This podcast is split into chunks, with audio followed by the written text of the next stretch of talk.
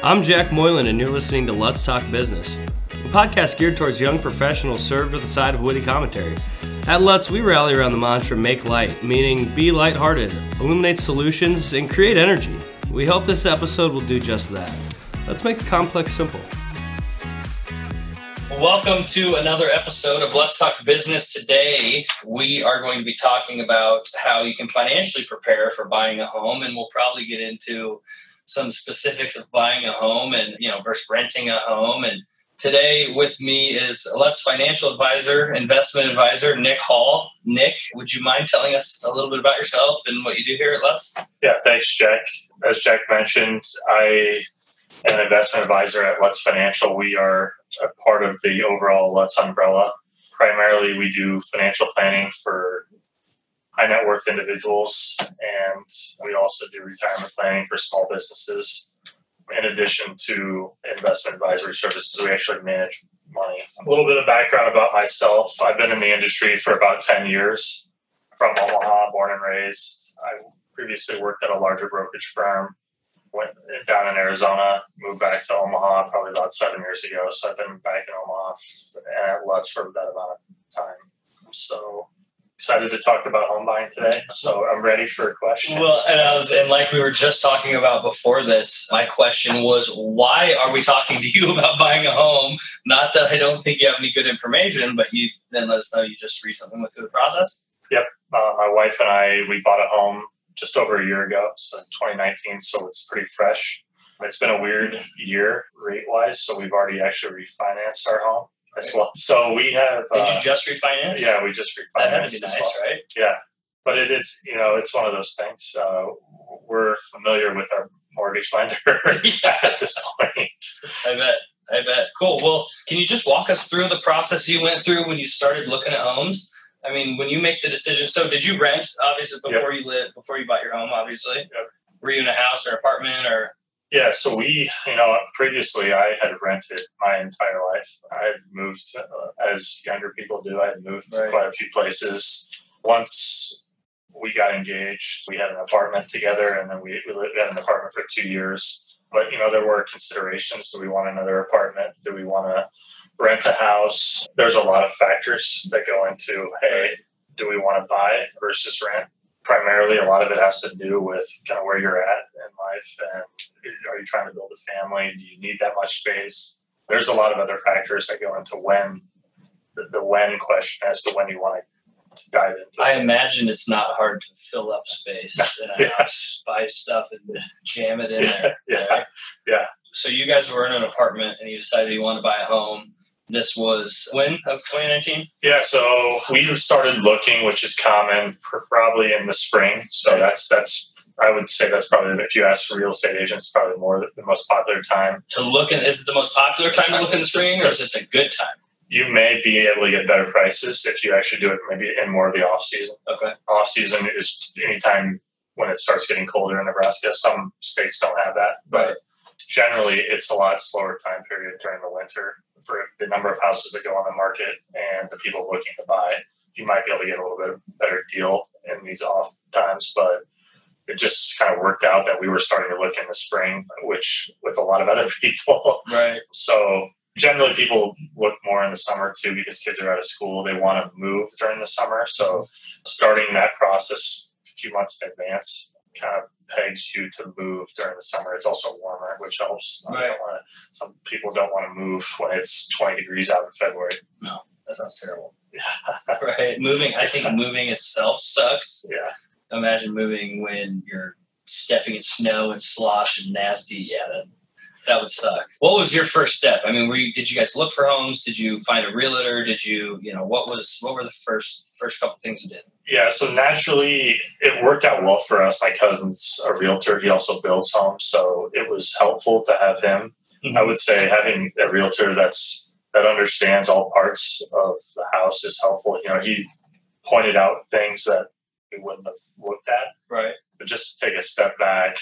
In today's environment, it's such a competitive landscape right now in Omaha and a lot of cities, meaning that there's there's just not a lot of inventory. There's not a lot of houses on the market. Right. Those that go on the market that are reasonably priced, that are in good condition, the people are looking for at a re- those tend to go pretty quickly. They have a lot of offers on them. So one of the things that he actually recommended to us to begin with is to get a pre-approval letter. What a pre-approval letter is is basically working with, and it doesn't have to be the ultimate lending company or bank that you're using, but it's just getting a. It, it's, it could be a one pager that says, "Hey, Nick and Kylie have assets that will allow them to be approved for X amount of house." Got it. You can go to a banker. Like you said, it doesn't have to be where you end up getting taking lent money from, but It's helpful oftentimes if you have a relationship with okay, the, if your bank, whatever bank that you have your deposit accounts at, right, they generally will be a good place to start. Or if you've got somebody that's a mortgage lender, a friend that works at another bank, sure, that's typically that's who we went through. Was one of one of my friends. Uh, he was able to just get us a pre-approval letter. And, I, and why I say that is when you're looking at houses in today's environment, especially when it's so competitive, if the house goes on the market, there's probably ten. If it's a good house, there's dozens of people that may be looking at it in that first day or two. It's just Right. it's so competitive. So if you have to wait on getting a pre-approval letter, they're just going to go to the next person in line. and I'm sure not only is it saving you time, getting you a good spot in line, it gives you a good idea of the kind of house you can afford. Yes, yeah, yeah, that's a good point. Finances definitely play into this. So there's an old rule of thumb that basically says I, I'm going to use examples here. Mhm. Let's just assume that your net income for an annual basis is sixty thousand, so that's five thousand a month.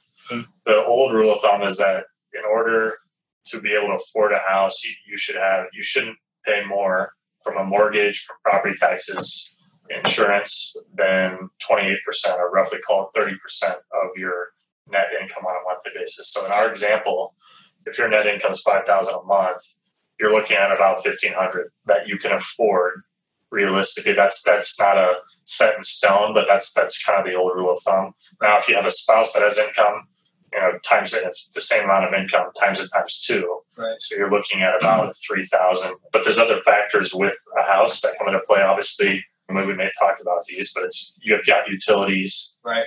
I mentioned this a little bit. You have property taxes. You've got if you have HOA fees. Insurance on your mortgage Insurance. if you don't have a twenty percent down payment. Correct. right? Prime, uh, PMI. Uh, Okay. Yeah, that, that's one. PMI is primary mortgage insurance. Okay. And you're right. You basically have to pay. It's not a huge amount, but it is. It could be up to you know it could be a hundred dollars or so more a month for a three hundred thousand dollar house Got it. that you're paying in mortgage insurance, and basically that's just to protect the lender. Right. You're paying a little bit more once you get to at least twenty percent of value in the home. So, for example, if you had a three hundred thousand dollar house, if you had twenty percent, sixty thousand, if you had sixty thousand dollars of equity in that. Right. You can call the mortgage lender and say, "Hey, I, I can get this PMI taken." Got it. A lot of times people don't. I was going to say that's one thing I didn't know because I hear people say all the time, you got to put twenty percent down, you got to put it down so you don't have to pay PMI. Yeah. A, I didn't realize it was a you think around a hundred bucks a month. that example, three hundred thousand dollar mortgage, Right. be. It's probably about a hundred dollars a month. Yeah. So and but that doesn't sound as bad as people make it sound. No, but the other part of it is the lenders, they're not going to voluntarily, a lot of times, they're not going to voluntarily take it off. Right. So if you if you've noticed, hey, my value of my home's gone up, or I've paid enough down on the mortgage where I think I've got Mhm. twenty percent of equity in, in the value of the home, you can be proactive and call your lender Sure. and have them take PMI off. But that PMI isn't like it's going to your principal or anything. No. It's just over the top on No. top of it, going straight to the you know their pocket. Yeah, and the old rule of thumb, like if you if we go back, you know, forty or fifty years, banks would even allow you to get a mortgage unless you had that the old twenty percent, a lot of Right. times even more, 25, 30 percent down. You couldn't even get them. Now there's there's def- there's different options. Now there's there's several options that allow you to put less down. Right. But on the flip side, if you put less down, your monthly payment's going to be higher. Right. Generally, that, that makes sense. Right. To have a higher mortgage that you're actually taking out or you're borrowing from a bank. Mm-hmm. And conversely, the interest is on a higher rate, so you know your interests are going to be higher as well. Right. Does that make sense? Yeah. No, absolutely. So so pre-approval letter key. Pre-approval letter is big in today's environment. To start off, sort of rounding this back to your original question, how did we start? So we knew we were, we knew kind of the timing of when we wanted to move. I'm writing these notes down by the way as we talk because probably gonna start looking for a house here in the next, you know, year or two. Yeah. Sometime, who knows? So the process itself, it can be a long process of actually trying, especially right now with Right. how competitive it is. I would tell people not to get discouraged if you find a house and you get bid out or outbid or Don't fall in love with the first one you see, is what you're saying? not necessarily. Sometimes it works, but Right. uh, you may have to look at a ton of. I mean, I think personally, we looked at probably ten houses, places like New York or California Jeez. or other places. You may look at several dozen houses before you actually find one that works out. So I guess to start, if you find a house, and let's just say you've gotten that pre-approval letter, Real quick, let's go back to Yeah. finding that house though. I mean, if you find that house on your own, whether you go on, you know, Zillow or whatever, Yeah. whatever service you use to find houses out in the market, do you have any thoughts on is that when you should have, you know, try and build a relationship with a realtor? Should you have already done that? Or do you not feel like it's necessary with the access we have to so many services? I would tell you, would- this, some people have different opinions on this. I think it's helpful, especially if you're not, if you don't have the time to do that during the day. Right. The realtors are helpful from a buying standpoint Right. because you know they have access to MLA listings. They have Berkshire is a huge real estate company in Omaha. Right. They've got other agents saying, "Hey, we've got I've got a, somebody that I've worked with in the past that's thinking about buying their or putting their house on the market to sell. We've got a neighbor down the street. They're constantly sending Right. information, and in essence, it's a big forum for them to get information, maybe even before Before it hits Zillow. before it hits Zillow or before it actually goes on Right. uh, on, on the listing itself. They're doing they're doing some looking, some shopping. I'm sure they're doing some communication Yeah. for you. Yeah, that, that definitely. I think they get.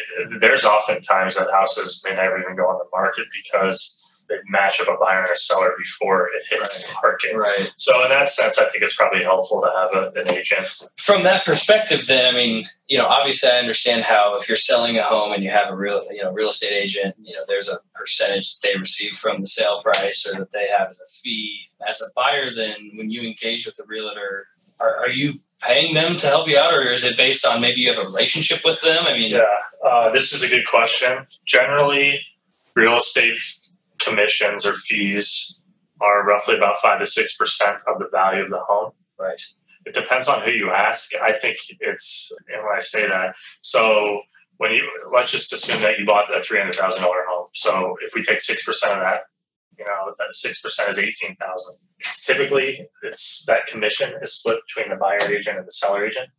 It comes off on the ledger off of the seller. Okay. Because they're the one that's receiving the money. It comes off of their side. maybe How they throw it on top of the value of the home. that's exactly right. Ah, so, so they're going to generally price the home Right, to understand that including buyer and seller. that there's a six percent commission coming in. So, what in my view, the, the buyer is actually paying that. Which Uh, then, though, I've heard that's where you can negotiate. Hey, the commission for the realtor. Let's get rid of that, or or I guess borrow more money. I don't know. I've heard so many different things. I would tell you right now, the environment that we're in, it's definitely more of a seller's market. Okay, Like I said before, because it's so competitive, right, you're probably not going to get a lot of concessions as a buyer from the seller because they may have other offers on the table and it'd be like okay jack thanks but no thanks i'll go and uh, take look at brooks offer like your new AC unit that you want in this in order to buy it that you want me to throw in. Never mind. I've got plenty of other people. yeah yeah that's just given the environment we're in right now Right. it, it, it would be the opposite if, if we're in an environment where there's a ton of houses on the market Right. and there's not as many buyers for those houses and these houses are sitting longer i think i read something that in the world herald i don't know if it was three to six months ago or so but it, it, basically said that omaha the largest metros across the country omaha has the shortest amount of time that houses on average are sitting on the market Really? that's just because there's not a lot of inventory available Right. so, but going to the commissions, yeah, I, I think that you may see it come off the, the ledger on the, the seller's side, but they generally will price that into the, the value that they list the home. So in reality, I think the buyer is actually paying that fee. Sure. Sure. Which you're in turn borrowing and then paying it over 30 years. Yeah, yeah, yeah. Okay, so pre-approval letter, relationship with the realtor, good idea, helpful in, in certain situations. I mean, if you're someone that's you'd also be fine to use a free service, right? I mean, if you end up Yeah, you can. you find a house you like and yeah, Yeah, you can certainly use a Zillow or right, you can look on any on Berkshire or Better Homes and Gardens or any Right. real estate NP Dodge. You can look at any real estate site. You, like I said, you may be missing out on some of the early opportunities. Working with somebody that's a friend, a family friend, a lot of times that that's where people start. right, They have, if they can have somebody that, for example, my cousin he sent us. He he hooked our email up to a the MLA listing. So when one came available, that was in our kind of our, our price range, what we were looking at from an area standpoint right. it would just ping us and it would send us an email of this listing and we That's awesome. yeah which is which is really helpful Because yeah, because real estate agents have to pay for MLA yes to have access yeah, to MLA yeah and a lot of the, and all of those big companies do. Right. yeah Right. So pre-approval letter, realtor, you know, Zillow, whatever you want to go with. You find a house, you like it, you, you want to you want to go through the process now. yeah going back yeah just to go back to the Right. the affordability side of Sure. things so I said, like I mentioned, so you, you got an idea of what your number is based on your net income. If you want to use that 28% rule, I think that's a good rule of thumb Of your monthly income. of your of your gross income. Right. Yep.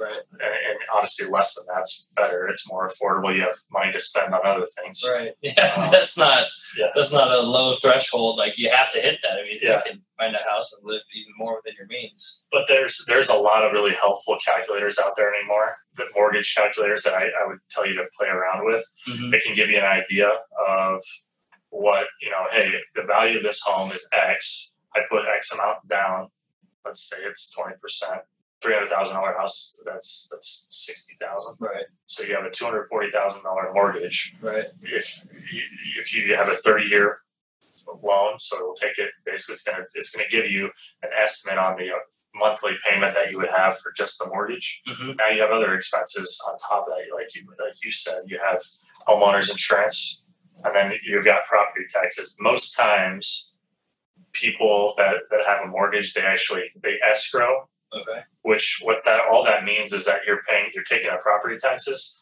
and it's getting wrapped up into your one payment so you're not making property tax payments semi-annually to the Sure. state Sure. and so it's they just they divide it by 12 and nebraska is a high property tax state i would say relatively it can often be roughly 2 to 3 percent depending on where you live in omaha Really? especially omaha Really? 2 to 3 percent of the value of your home can be your property taxes so in our example the $300000 home you very well may be paying six to nine thousand dollars in property taxes depending on where you A year yeah, annually. annually where you live. So the six thousand over twelve months is five hundred dollars extra a month. Right. That's that's one that gets It's a people. lot of money. Yeah, Yeah, that's one that gets people not- in Nebraska. It's a it's a it's a big consideration. yeah. There's there's certainly there's pockets that are not as expensive. That's another thing that may have you uh, drive you to look for you know something a little bit more affordable. Yeah.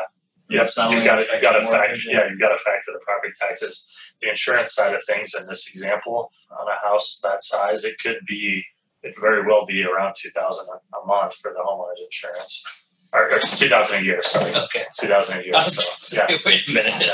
I, uh, no, I misspoke there. Yeah. So yeah, it could be it could easily be one hundred seventy five to two hundred dollars a month on, and in addition to your property taxes Right. plus your your mortgage amount. Right.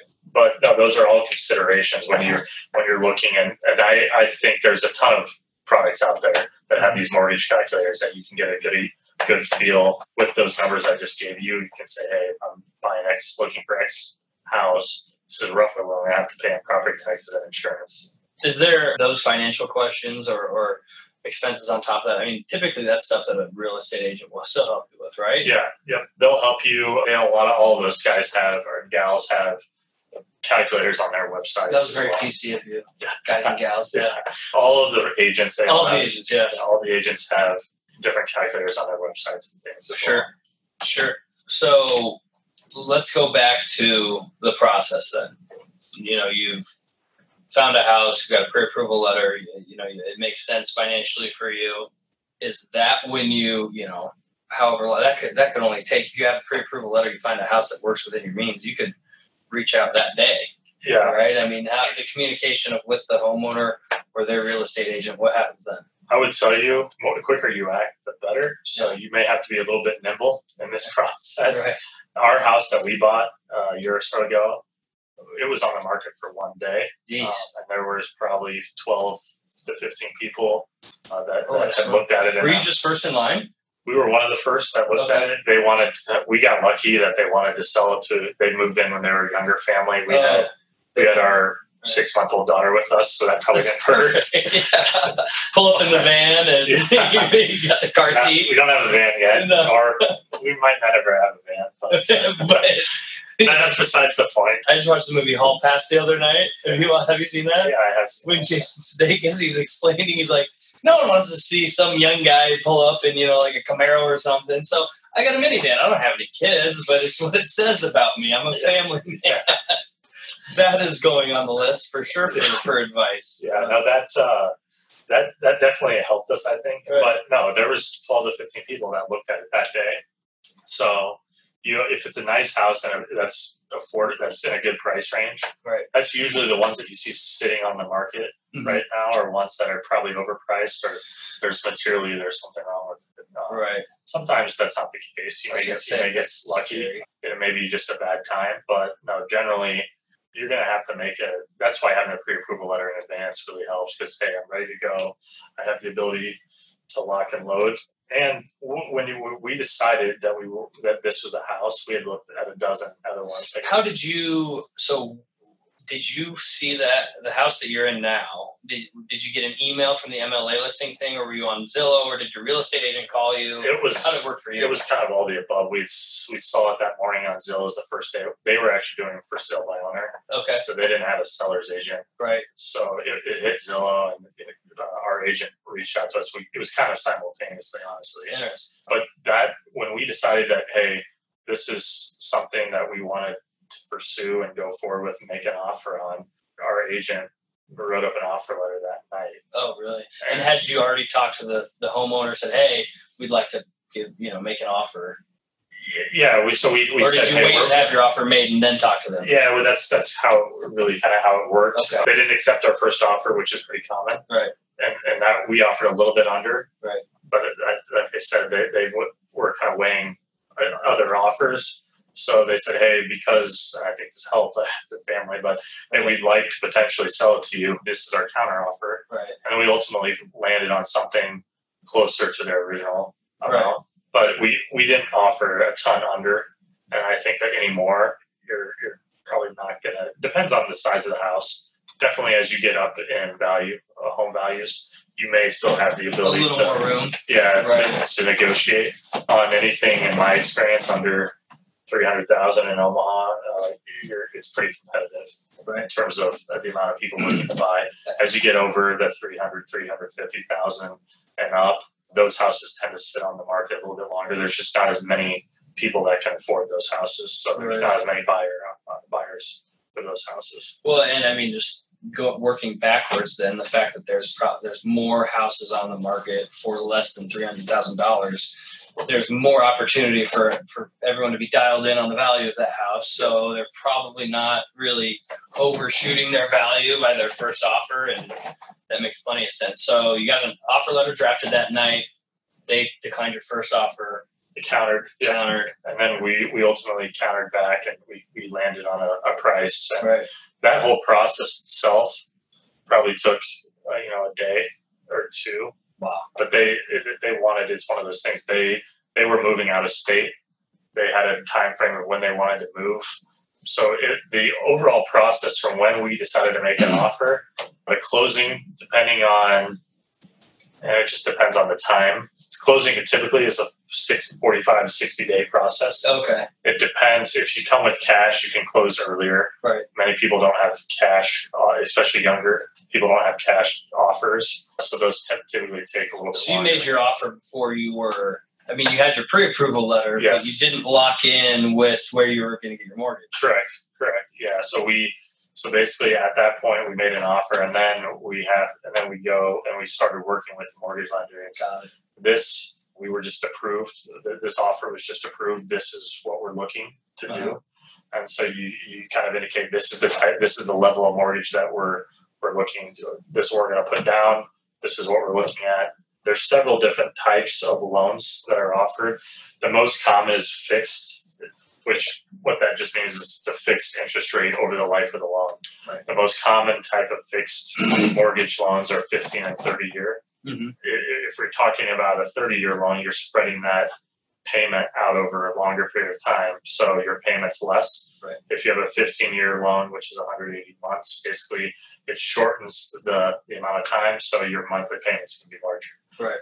However, because the bank isn't stretching that that risk out over 30 years versus 15, you generally will see a pretty decent spread between the 15 year mortgages and 30 year mortgages. And for example, right now, I, I work with a lot of clients with home buying and things like that Right, on the on the wealth management side. So I can tell you, especially with refinancing, I can tell you the 15 year note right now is right around 2.5 to 2.6, and that changes. It can change quickly. So that's this is I, I might date stamp this. This is June 17. Right. Could change quite a bit in two or two or three weeks, even just depending on the environment.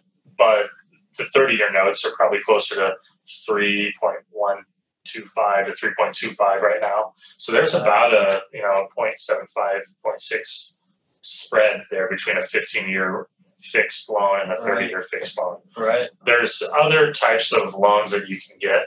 And this goes back to working with your mortgage lender and deciding what one makes sense. Yeah, no, th- but this goes back to you know deciding what type of when you're working with your mortgage lender, what type of loan makes sense.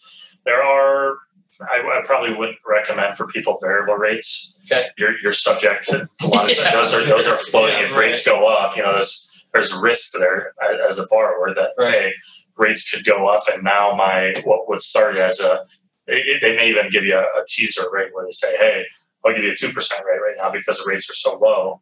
But uh, if it's a variable rate or it's tied to prime, you know, this could go up with rates, and you may five years from now maybe paying five percent.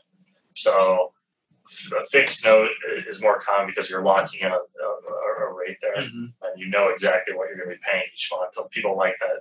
You would think that would be a safer product for Yeah. banks to offer, right? I Yeah. mean, just based on obviously anyone could get sucked into a variable rate loan, but Yeah. based on who you're going to attract to a fixed rate loan, that's probably why they can lock that in. And Yep, and, and there's other ones. There's other options out there. One that you may hear is you may hear a five year arm, Mhm. and or a three year arm. And what that means is for for a five year arm, it's a fixed rate. Oftentimes, it's lower than just your your normal fixed rates because at the back end, that arm piece, that's the that big piece that catches people. That that means it's an adjustable rate mortgage after five years. got So it. Jack buys a house in June of 2020. June, July of 2025 comes around. His 2.5 percent that he or 2.2 percent that he locked in in June of 2020 Right. now is subject to whatever the rates are in that Whatever environment in. July of 2025. So it'll make up for if it was a variable rate that whole time, and changing, and now it's they're going to spike that up now. If it's something, I'm kind of torn with this. You know, a lot of times people may buy a house that they, they don't expect to be in for more than five years. right. you may try to do a five year arm. Rates are so low anymore that I'd probably tell you that maybe that just do a, a fixed rate. I'm sure that. Well, and I was just thinking myself to myself, why would anyone do a variable? Why would anyone do you know a five year arm? Whatever. There's plenty of situations where people work, you know, work for companies or in situations where they know they're going to be moved, Moved, yeah. right? So I'm sure that's a good option at that point. Yep. Can you refinance from an uh, like a five year arm or variable rate to a fixed rate, or is that from day one? Yeah, you can refinance to that. Yeah, you and Change the terms. And, yeah, you can change the terms. A lot of times people wouldn't go that way unless unless they knew the, they're going to stay in the house and the Right. arm's coming up, and because typically you're actually paying a higher rate just with a conventional fixed loan. Right. Does that make sense? Yeah. Absolutely. but you may you may easily accept that if you know that the arm is going to be higher than what the fixed rate is right now. Yep.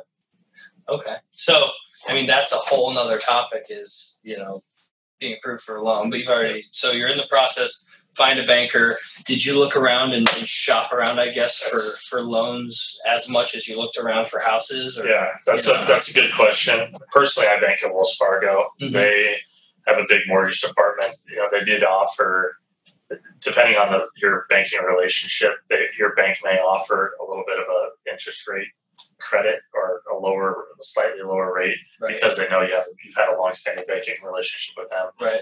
I can tell you the big banks, the, the U.S. banks, the Wells Fargo, so they all have mortgage or, or mortgage departments on their Right. lending. There are local banks too that oftentimes may be competitive, just as competitive.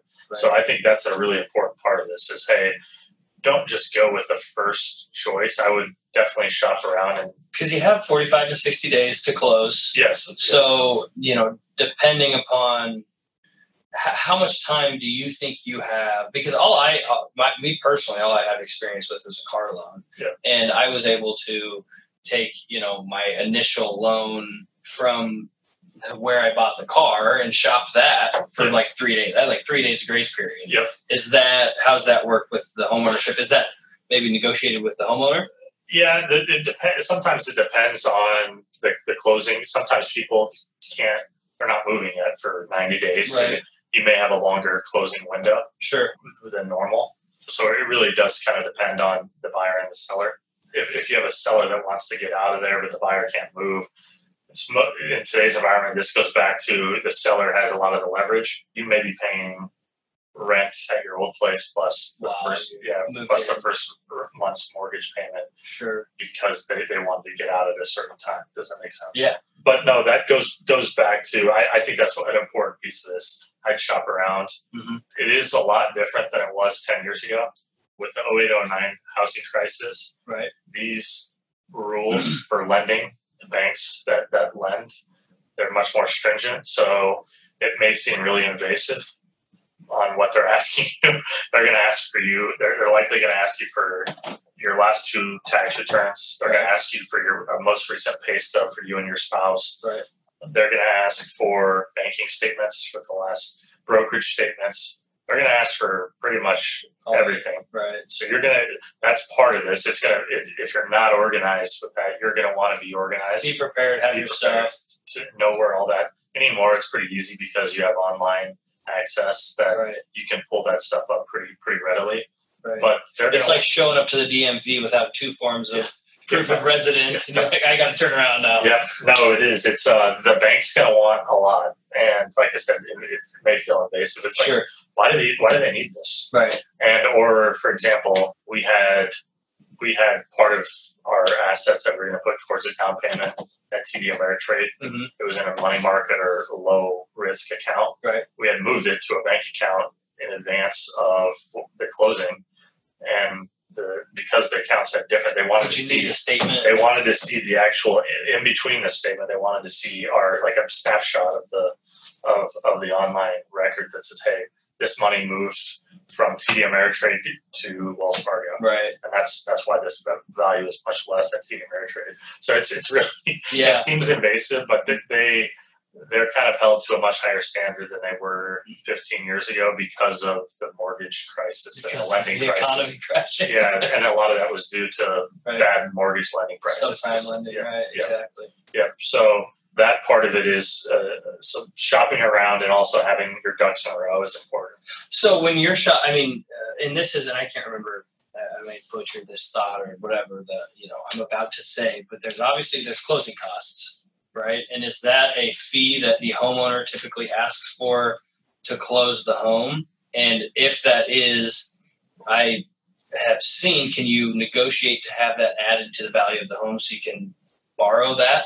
Yeah, you can. There's going to be an amount that's due at closing. Okay. So and the bank, and this is part of the shopping around process. Not related to your down payment, your PMI, your No. but property tax. Another thing that you need Not, to keep in yeah, mind. not related to the price of the home at all. Basically, Really? there's going to be a loan origination fees depending on what bank you're working with. Oh, so it's from the bank though. Your closing costs Yep. are from the bank. Yes, yep. The, the closing costs are actually through the banks. You Got got you're going to have an appraisal that Mhm. you there's to they're going to appraise the property. And I I tell people this: you're some people don't want inspections. I think it's pretty important to have an ex- inspection. Anymore, this goes back to the leverage from the seller. They, they may say, "Hey, somebody else is putting an offer without an inspection." I think that's pretty risky Right. the inspection will tell you a lot.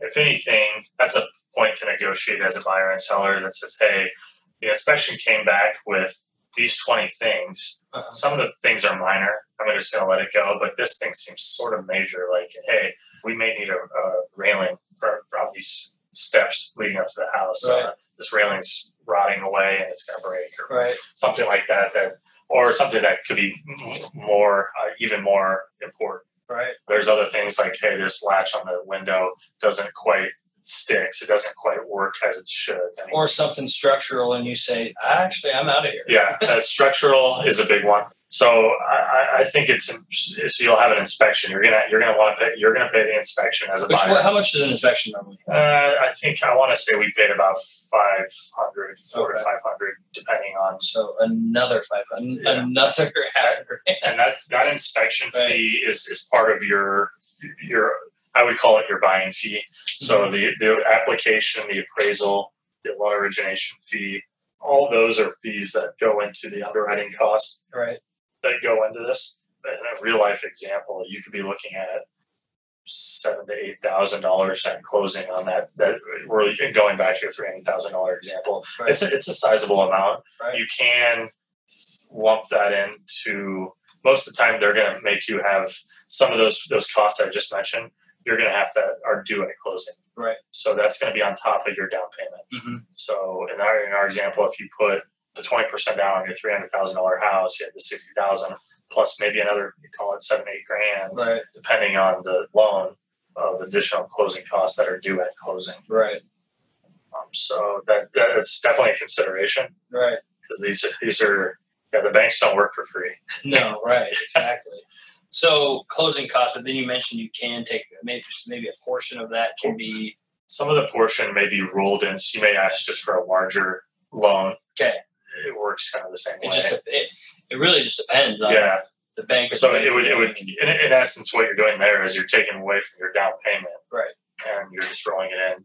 But in order to avoid that PMI, if that's your goal, that twenty percent down, if your goal is Right. twenty percent down, you know that that's additive. Right. So you, you're you're probably going to need twenty percent down plus whatever costs. you include if you want to roll it into your loan. Yep.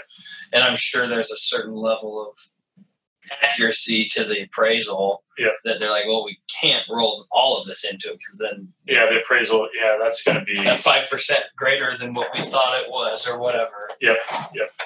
Interesting. So closing costs. You get Sounds like a lot of costs. That- yeah. it- well, I mean, I guess you know you're buying a home, so it's really all costs. But Yeah. then, I mean, you've got an asset that's going to appreciate. Yeah.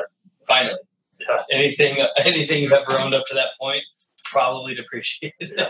right. Yeah, and that's that's a good point. In addition, we're talking costs, just as on along that line, there's moving costs too. I mean, that, that's that's definitely one. If you have friends and family that can help you move, you can save on some of that. But you're probably going to have to to get a truck at least at the bare minimum, or you pay a moving company. Those are those are considerations. You may be fortunate enough if you're moving because of a job where your company's paying for moving costs. That's that's a bonus, obviously Right. but there's there's other things in there. Getting utilities started, you may have to OPPD or MUD. They may ask, ask for a deposit. Typically, you get those back. They credit your account, but you, they may ask for two hundred fifty dollars up front. Which I've seen. Look, uh, and this is the couple places I've rented, but you know, if you put down, put down an account that it automatically withdraws from, I've seen those get waived. Yeah. You know, Yeah. for utilities. yeah, they, they, they can sometimes get waived. Uh, appliances is one that I think that people overlook. Most of the time, I say most of the time, refrigerator, stove, microwaves are built in. A lot of times that stays because people are moving to a place that, that, that, that it's included in there as Right. well. Not all the time though. You have to be careful. Like the washer and dryer is one that a lot of times people take Sure. that's not in the kitchen, but you- you just have to you have to uh, be cognizant of that when you're putting an offer and you're working with the with the seller when you're when you're negotiating that. That's definitely like I said, sellers have more leverage now. So Right. But I'm sure there's plenty of plenty of options out there where they leave Yeah. the washer and dryer. yeah, most most of the I, I'd say majority of the time they still leave the appliances. But that's a consideration. Right. Those aren't those are not small dollar items. Right. I the, the house I moved into, the, the house I live in right now, the our uh, our landlord. They're like, well, what about? You know, what about lawn mowing? Do you guys take care of that? And he goes, no, no, we don't. There's a lawnmower in the garage, but I don't know if it works. So good luck. And I'm like, what? we still moved into that home, and it barely still works. You know, but it's. I mean, Yeah, that's a consideration. Uh, Going back to the fees and the inspection, A couple of things that I think people overlook a lot of times, and I, I would point this out because we're talking about the overall the home buying process. Right. Some that I would really give consideration to. Everybody notices the paint. Everybody notices the the exterior, the kitchen, Right. the floor. These are easy things to spot out. Right. I would look at things such as, and this is where Greg, my our agent who builds homes, was really helpful. Right. Look at the roof. Right. Look at the air conditioner. Look at the hot water heater. These are all huge dollar items. Right. A lot of times, uh, for example, how air conditioner, heater, those type of things, those are typically 15 to 20 year products. Somebody you're moving into a home, you're buying a home, and all those are 14 years old. There's a very good chance here in the next couple of years where you're going to have to shell out a large sum of money Sure. to, to replace those. The roof, typically a roof is, you know, 20 to 30 years at the most is what it will last. Ours, for example, our house that we bought, there was hail damage five years ago, so the roof's brand new, which relatively brand new. Do you typically do they typically provide that homeowners provide that information when you're like, hey, when was the last time the roof was? They have, they're required to. They are Yeah, okay. yeah, they're, they're required to, re- to provide that. So Right. if it's going to be in, it's going to be in a statement Right. on the on the. They're not. They may not. They're not necessarily required to put that on Zillow. Right. They don't present it. Yeah, they're, they're not necessarily present, but when you actually look at the, the documents on the house, Got it. they are required to indicate that. Got it. Interesting. Do you have do you have any any hot button items regarding home ownership? I mean, we could get into you know refinancing, and I know that you've had you've refinanced very soon after home ownership, but I feel like those are all things for potentially another time. But do you have anything regarding that first step, buying your first home, that you wanted to, to mention? Yeah, I think it's if we look at the overall process, I think understanding your budget is a, is a really big one. Right. So understanding what you can afford is a big one. I, I will. I, I tell people this a lot of times. Uh, it, it's not necessarily yeah, so. Homeownership is it, it's great. You have, but it's not. I, I don't view it as a, as a huge asset from a standpoint of an investable asset. You're, you're constantly putting money into the house. It will eventually. Home uh, property values have appreciated over, since time. Right. Uh, they may go down periodically in, in the short term, but over long periods of time, property values have increased. In Omaha, though, that's you know that has been in the two to three percent. It's been about inflation, hmm so it hasn't been a huge. It's not a huge home run Right. with respect to an, investment. Whereas, like you know, a, a California in the seventies or sixties, you may have hit a home run or you bought something in, in during the recession Right. and, and it greatly appreciated. Generally, it's not the case for for home ownership, and you're you are putting money into the house All that the you may not necessarily get out of it. Well, that's the Uh, idea too. What you think once you buy a home, because I even say this all the time. I, I rent. I'm like, gosh, if I only owned this home, I'd be putting so much more work into it. Yeah, but that's that's that, yeah. This goes back to hey, Jack, if you're renting a house, you call your landlord and and please fix my toilet. That's Exactly. that's their responsibility Yep. versus you know I'm, I'm calling the Burton air conditioning and plumbing or you, know I'm paying two hundred dollars to have them tell me that I'm going to need to spend six Yes. grand. So it's on it's on you now. right. So that's that's one thing that there's other costs associated with that. So understanding your budget is important. Right. I, would know that I would have an on top of your down payment. Right. I would want to see somebody have you know two to three months if you're younger, three to six months maybe even even of emergency type savings. Right.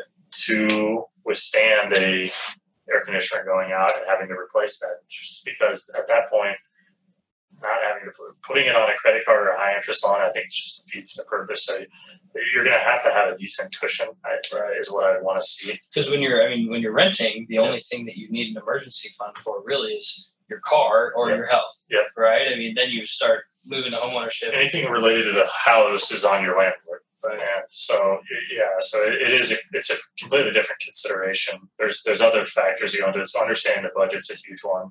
Know that it's a really competitive environment. So being prepared, Right. having your ducks in a row with respect to knowing where all your finances are, getting a pre-approval letter, having an idea of shopping around with different, and you can shop around before before you even buy a house on, on different rates. Sure. You can rate shop at different banks to get an idea of who you'd want to use Sure. even before that. Rates have been really variable recently, so know that those can bounce around. we're in a really really low environment right now from a rate standpoint. Mm-hmm. So it is a, a, a good time if you if you are looking to, to buy if you if you have the ability to. regarding rate. Yeah, But regarding you know, it's so there's so much inventory out Yeah. there that, or there there's so much demand and little inventory that little supply that prices might be more Yeah, expensive. and that's maybe why some of the, there's there's so many buyers as well right. because rates are low right now. So it, that may even be adding to that that demand side of things. But yeah, I, I think the overarching theme is be prepared. Right. Understand your your personal financial situation. Know that things don't get discouraged because Right. it's it's a process. Uh, Don't fall in love with the first thing you see. maybe not, Yeah. but it, it's it's it's kind of a way to kind of, you're going to be making memories in your house. So it is it's also it's it's different than your your renting experience too. So there is some sentimental value to the home, Absolutely. but it, it's it should be a fun. You should make it a fun process, even though it can be stressful. Sure. Try to try to make it as fun as, as it can be. Right. Cool. Well, I appreciate your time. I think I think we've got a ton of information. Hopefully, people find it interesting or at least helpful. You know, I I certainly did, and I took some notes that will come in handy for me. Otherwise, thanks, man. I appreciate it. Yeah, thanks for having me. You bet. You've reached the end of another episode of Let's Talk Business. Be sure to subscribe, rate, and review our podcast on your podcast app, Spotify, or iTunes. Thanks for listening, and don't forget to make light.